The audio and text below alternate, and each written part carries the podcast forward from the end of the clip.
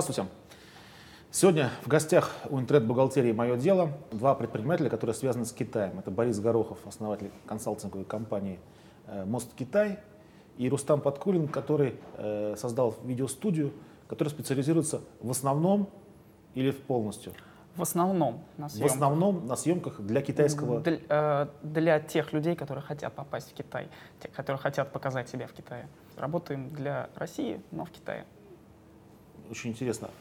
Э, для этого надо язык хорошо знать? Э, для этого нужно знать в первую очередь специфику работы в Китае. То, что нужно людям в Китае, то, что хотят увидеть предприниматели, заинтересованные люди в Китае, опять-таки, от тех, кто туда хочет, собственно, попасть. То есть Угу. Это специфика работы на китайском рынке, так ну, скажем. Ясно. Ну, ясно. Ну, ты насколько хорошо знаешь язык китайский? Э, учил китайский язык два года. То есть разговор на китайский я знаю.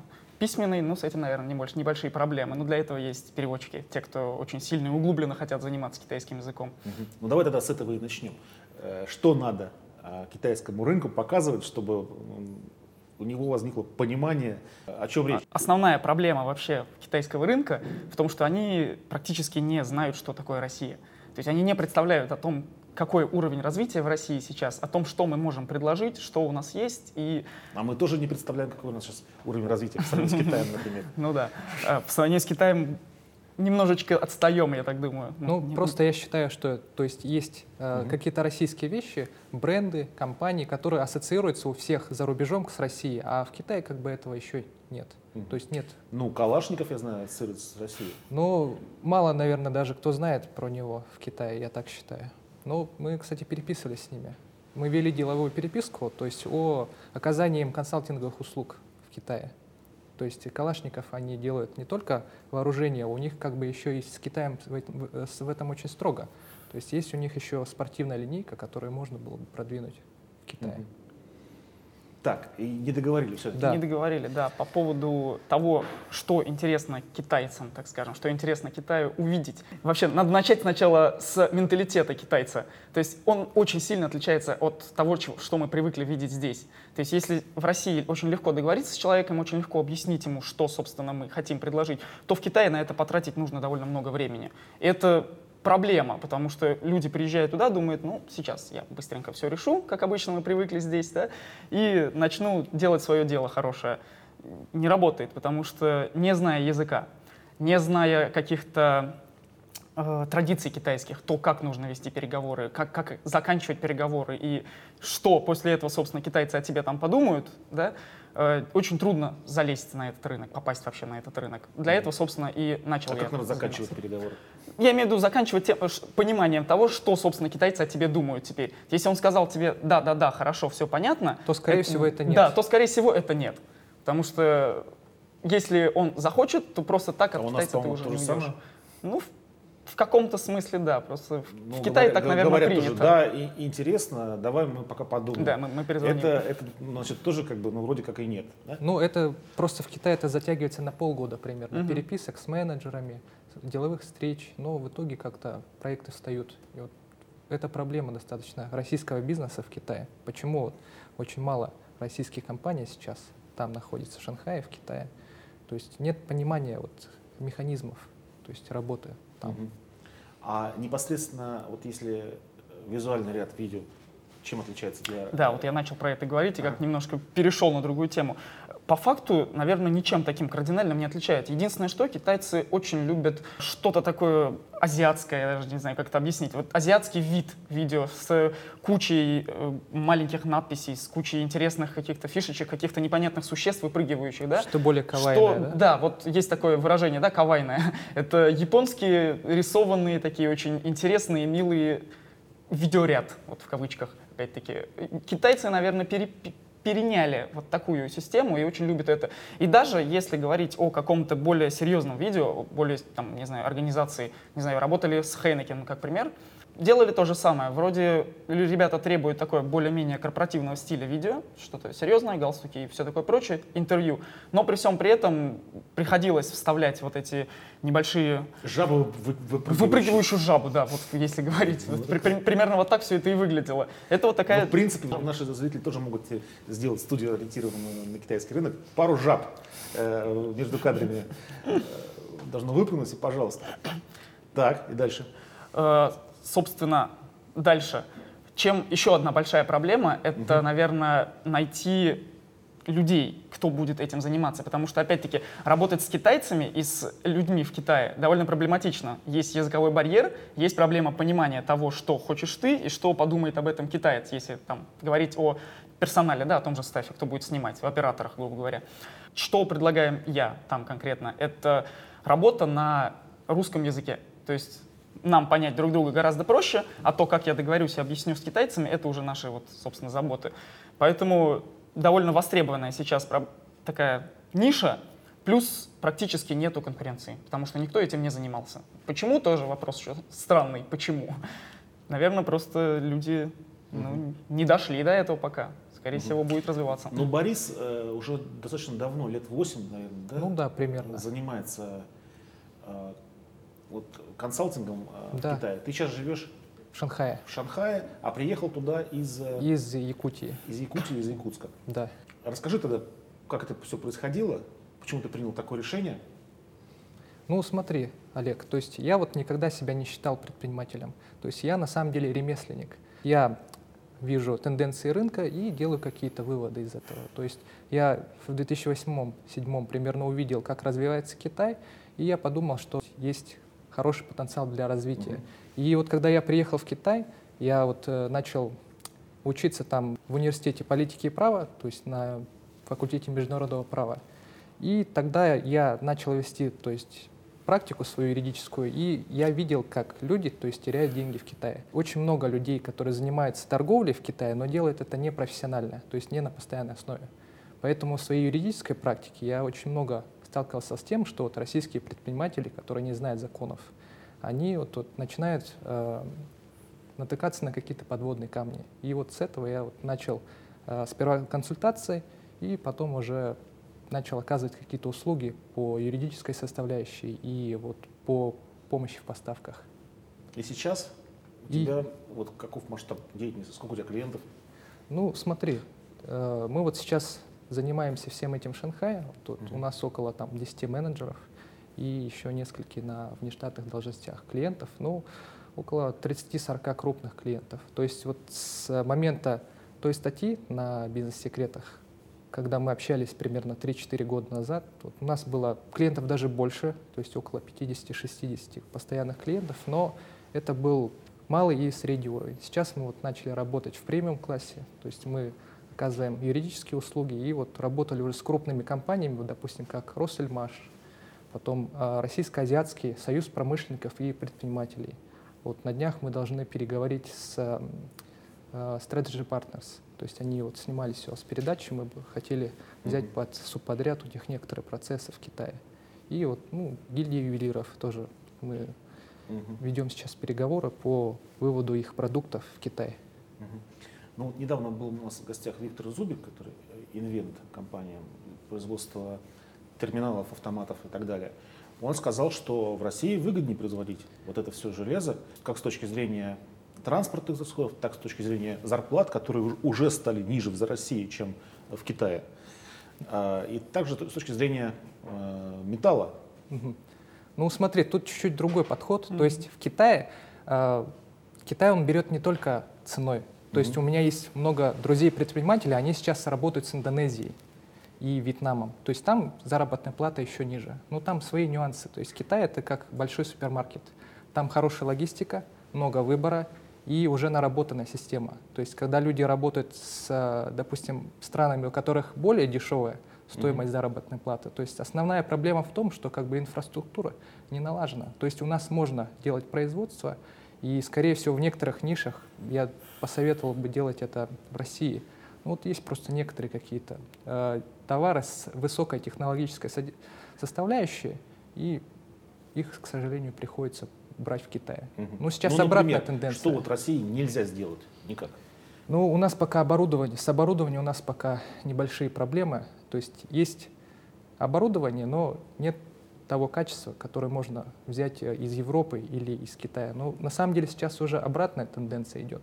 То есть если в 2008 году мы работали, и там было очень много компаний, которые связывались с нами, чтобы закуп... делать закупки в Китае. Сейчас обратная тенденция, то есть множество компаний из России, они хотят продвигать уже свои какие-то товары в Китае. Ну и плюс после Нового года, вот это вот 15-го, после наших благополучных падений, прыгания рубля, да, очень большая масса людей просто поняли, что, ну, как бы в Китае не настолько стало выгодно все это дело. Да. Если касаться чисто финансовой стороны, опять-таки закупки тех же пусть качественной продукции из Китая, будет сродни вместе с логистикой и доставкой, плюс растаможкой и все остальное прочее, чем, ну, то есть мы в России можем вполне себе аналоги найти mm. этому всему. Ну да, юань, он подорожал сильнее, чем евро. Mm-hmm. Да. Но слабее, чем доллар за последние там, 15 там, месяцев. Ну, это все относительно. То есть, если летом он был 1 к 6, угу. то потом за два месяца он вырос 1 к 11, угу. то есть два раза. И получается тогда 40-60% товарооборота между Китаем и Россией, оно сократилось. То есть сейчас больше 40% продукции уже возить невыгодно. Угу. Это ну, и плюс, и минус. Ну, как у нас, собственно, учили в учебниках экономики, да, курс изменился и действительно привело к переориентации э, потоков, да, да, с импорта на экспорт. На экспорт. Угу. Вот, ну это логично, в принципе. А, а что возят сейчас? Наши? Ну, смотрите, то есть э, мы некоторое время занялись э, пищевой продукцией. То есть это вода, снеки, алкогольная продукция, э, тортики, ну, э, десерты, ну, очень большое количество продукции возят из России в Китай. Но пока это, то есть малый бизнес, и это неофициальные компании, не публичные. То есть они uh-huh. работают, то есть по таким небольшим оборотам, но в принципе Получается, что такой продукции там нету или что? Нет, просто в Китае, то есть есть разные тенденции. То есть мода приходит и уходит. Допустим, пришла мода на все зеленое, то есть на экологически чистую продукцию. Mm-hmm. Да, и вот, э, допустим, наши производители э, воды, допустим, минеральной, потом сладости, то есть они сказали, написали, что это вот экологически чистый продукт. И вот он тоже находит свою небольшую нишу. Грубо говоря, если раньше в Китае э, возили только какие-то очень крупногабаритные грузы, да, это лес был, это был газовый конденсат или что-то связанное с нефтью и газом, да, то теперь и малый и средний бизнес тоже подались туда же.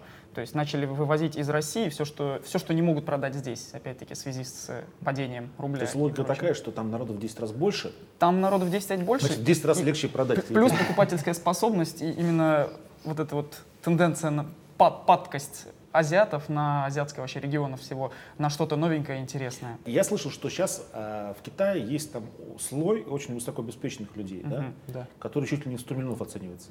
Ну, да, есть такая тенденция, в принципе, и многие бренды на этом и играют. То есть вот вина mm-hmm. итальянские, они вот даже 10 лет назад ни один бренд не был представлен в Шанхае. Ну, по факту, да. Да, а сейчас, то есть э, вина за 2000 долларов и выше, они нашли свой рынок в том же Шанхае. Это достаточно китайская тема, то есть когда мы проводим переговоры, фуршеты, должно подаваться хорошее вино. И люди его покупают, ну, исходя из цены, потому что в Китае очень мало именно ценителей красного вина, его не понимают но берут как за бренд, за марку. Теперь, когда Китай вышел все-таки в лидеры, ну, в принципе, довольно давно, но осознал это совсем недавно, Китай как, как таковой, и люди поняли, что можно, можно брать что-то не только то, что было до этого, можно выходить совсем на другие рынки и получать с этих рынков что-то более интересное. Опять-таки, те же вина дорогие, те же проду э, не знаю, продукцию, как машины. То есть в Китае раньше тоже этого ничего не было. Они скупили то есть в Китае ленту производства, по-моему, Volkswagen и делали для себя что-то очень дешевое. Теперь же начали закупать извне все это дело, то есть те, те же самые автомобили. Ну, и... Китай развивается, это да. хороший рынок. То есть это... Ну, там же есть такое еще вот, э, Xiaomi, да, э, телефонов. Xiaomi. Xiaomi. Xiaomi. Xiaomi. Вот. Китайский iPhone. Да, да, да вот он как, какие-то, какие-то космические показатели по продажам демонстрирует. А почему? Потому что ребята перепри... э, просто переняли э, опыт наверное, того, те, того же Apple, Samsung, которые давно уже на рынке, mm-hmm. и это как раз-таки вот показатель нового Китая, новых э, производительных мощностей и того, кто научился уже за границей, наверное, вернулся в Китай и начал развивать теперь рынок немножечко по-другому. Если раньше там был, ну, скажем так, грубо, застой в Китае, все это было довольно медленно и большой вот этой неповоротной машиной, то теперь такие компании, как Xiaomi, OnePlus, если касаться телефонов, они быстренько начали подстраиваться под новые под новые стандарты мировые. И еще сильно удивился, что Apple очень хорошо продается в Китае. Один из лидеров Почему? Потому что, наверное, они там производятся, и плюс это модно. В Китае, опять-таки, довольно высокая покупательная способность, а Apple, ну, Apple это Apple. Ну да? и они стоят дороже. Да, и стоят они немножечко То есть дороже. все люкс-товары, они стоят дороже в Китае. То есть те же Gucci, те же LG.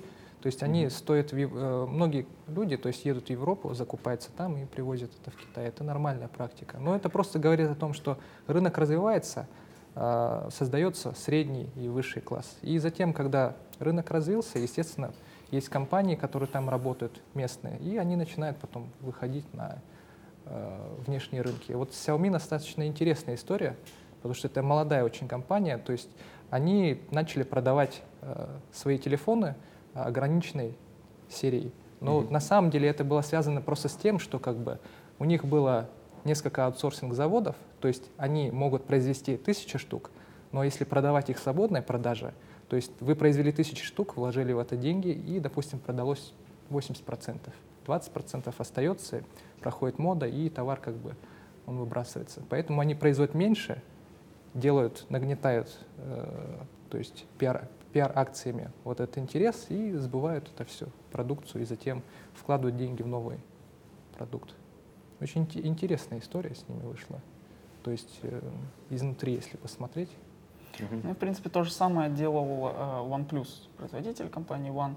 Они сделали еще интереснее, они просто выпустили совсем ограниченное количество телефонов, и купить этот телефон на первых порах было, ну не то что практически, это было невозможно сделать. То есть было совсем-совсем маленькое количество, все это раздали либо тестерам, либо по предзаказу за какие-то совсем немыслимо маленькие деньги, то есть за, отдать за телефон 300 долларов, который сродни там, тому же топовому айфону, ну как бы это совсем совсем интересно, наверное, было людям. А сейчас вот а, заказ э, в Китае разместить промышленную небольшую партию, я не знаю, там какие-то чехлов для айфона, там что-нибудь такое.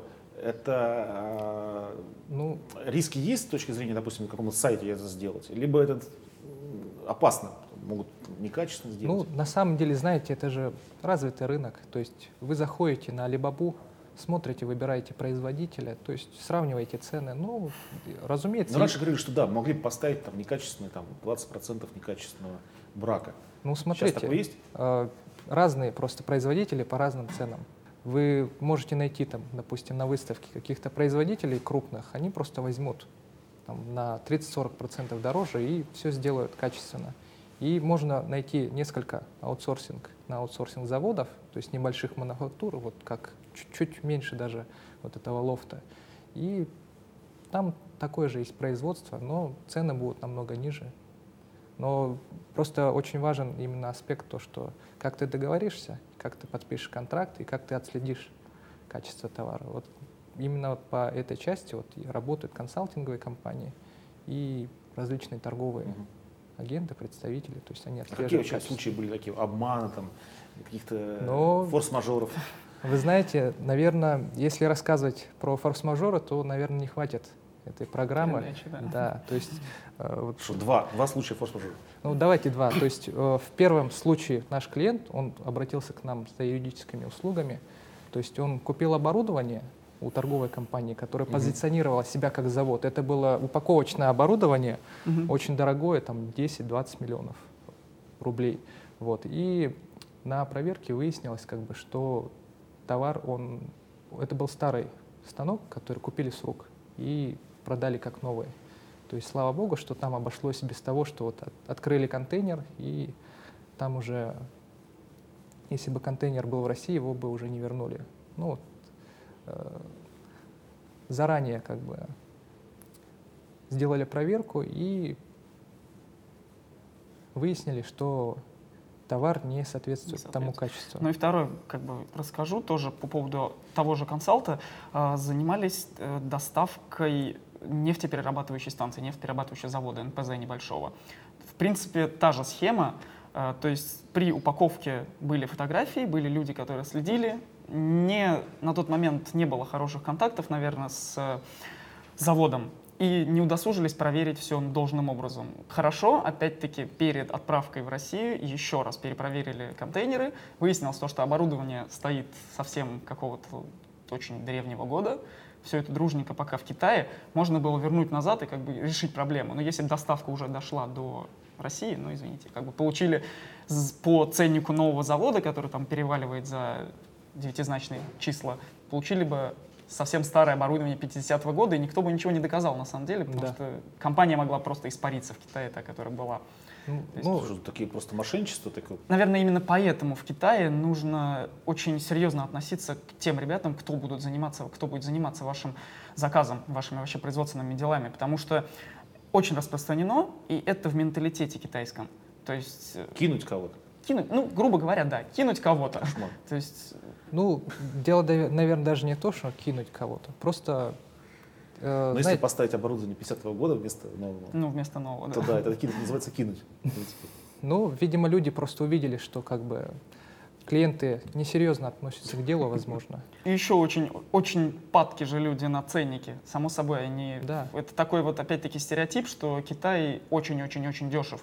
Само собой, за хорошее оборудование, за хорошие производственные мощности и за, будет... за качество придется заплатить. И это не будет копеечным производством. И оно будет дешевле есть... европейского там на 10%. Да, оно будет дешевле, но будет на какие-то вот 10, 15, 20, может быть, ну, процентов. Если с нулевых начиная, то есть были вообще откровенные э, такие случаи мошенничества, потому что производство, оно когда развивается, только начинает развиваться, разумеется, что там качество не отлажено. А сейчас, в принципе, с этим проблем нет.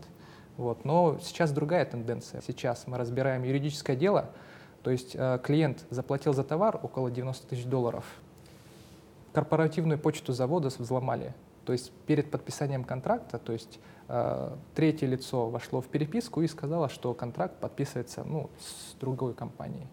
И после того, как наш клиент оплатил сделку, то есть 100% предоплаты 90 тысяч долларов, то есть вот это третье лицо скрылось.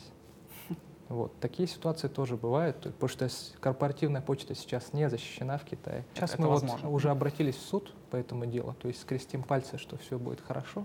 Но вот вообще по закону, то есть если завод, по идее, э, это его вина, то есть что он не уследил как бы за защищенностью своей почты, но, скорее всего, должны выплатить какую-то компенсацию через суд, угу. то есть хотя бы часть. Если сейчас молодые нас э, ребята смотрят, что они могут в ближайшие 2-3 года сделать э, в Китае? Как заработать? Ну вот мой пример за год, ну там год, немножко нету года даже существования вообще компании, именно производство видео, поднималось абсолютно с нуля, то есть находились какие-то знакомые знакомых ребят, которые работают в Китае, э, вложений в производство, видеопроизводство были ну, совсем минимальными по факту. То есть получение оттуда прибыли, выхлоп получился достаточно интересный, потому что, учитывая еще и курс рубля, конкретно к юаню сейчас, то есть вполне себе, если одно производство в видео стоит в Китае, начиная от 40 тысяч юаней, заканчивая там 80 и выше, как пример, вот э, Big Bamboo, это гольф-клуб британский, заказывали съемки своего ежегодного фестиваля. Три дня. Каждый день съемок им обошелся в 120 тысяч юаней. То есть за полностью вот, это миллион освещение. Рублей. Да, это миллион рублей. То есть, сами понимаете, выйти в, ну, с нулевой суммой, там, грубо говоря, в кармане туда, сделать это и получить прибыль в миллион рублей плюс-минус. А почему такие цены высокие? а потому что этим никто не занимается. Опять-таки, клуб британский, работать с китайцами они не будут, ну, просто они не захотят, ну. потому что Китай не может, на данный момент не может предоставить такого высокого уровня, как делают европейцы, как делают в России. Просто ну, не может. Этому никто не учил. Ну, тогда можно сказать, что аутсорсинг каких-то услуг технологичных, он может прижиться. Ну, угу. вот если говорить уже о Китае, там, о ну, закупке... Ну, говорят же, поговорка есть такая, что если вы считаете, что вы что-то хорошо делаете, то всегда найдется китайский мальчик, который, который сделает лучше. Который да? сделает лучше, да. И дешевле. Ну, другой пример могу показать. Есть, э, допустим, школа китайского языка. То есть ребята отучились в Китае, очень хорошо углубились в китайский язык и практически переписали учебник, потому что все вузы, все языковые курсы, которые сейчас существуют в России, это довольно устаревший материал. То есть это материал, который, который можно было подать людям, ну не знаю, лет 20 назад. Китай меняется, Китай очень быстро меняется, нужно подстраиваться под это. Те, кто хотят работать с Китаем, должны это понимать. Поэтому, пожалуйста, как пример, школа китайского языка, построенная на а, разговорном, на новом китайском. То есть для тех, кто хочет пойти в бизнес в интернете, опять-таки вложение только в развитие сети и никаких таких побочных эффектов, как нахождение в Китае или постоянных проблем с доставкой, с таможней и прочего-прочего. Ну, скорее, это достаточно узкая Да, ниша. сам, само собой, немножко узко, но не как, все, как как пример бы, вот люди, Не все, кто, конечно, кто захочет. смогут этим заниматься, но всегда можно найти какую-то небольшую нишу, если есть соответствующий опыт. Понятно. Мгм. Ну, спасибо большое за интересный рассказ. Удачи вам в китайских э, делах. Хорошо, спасибо.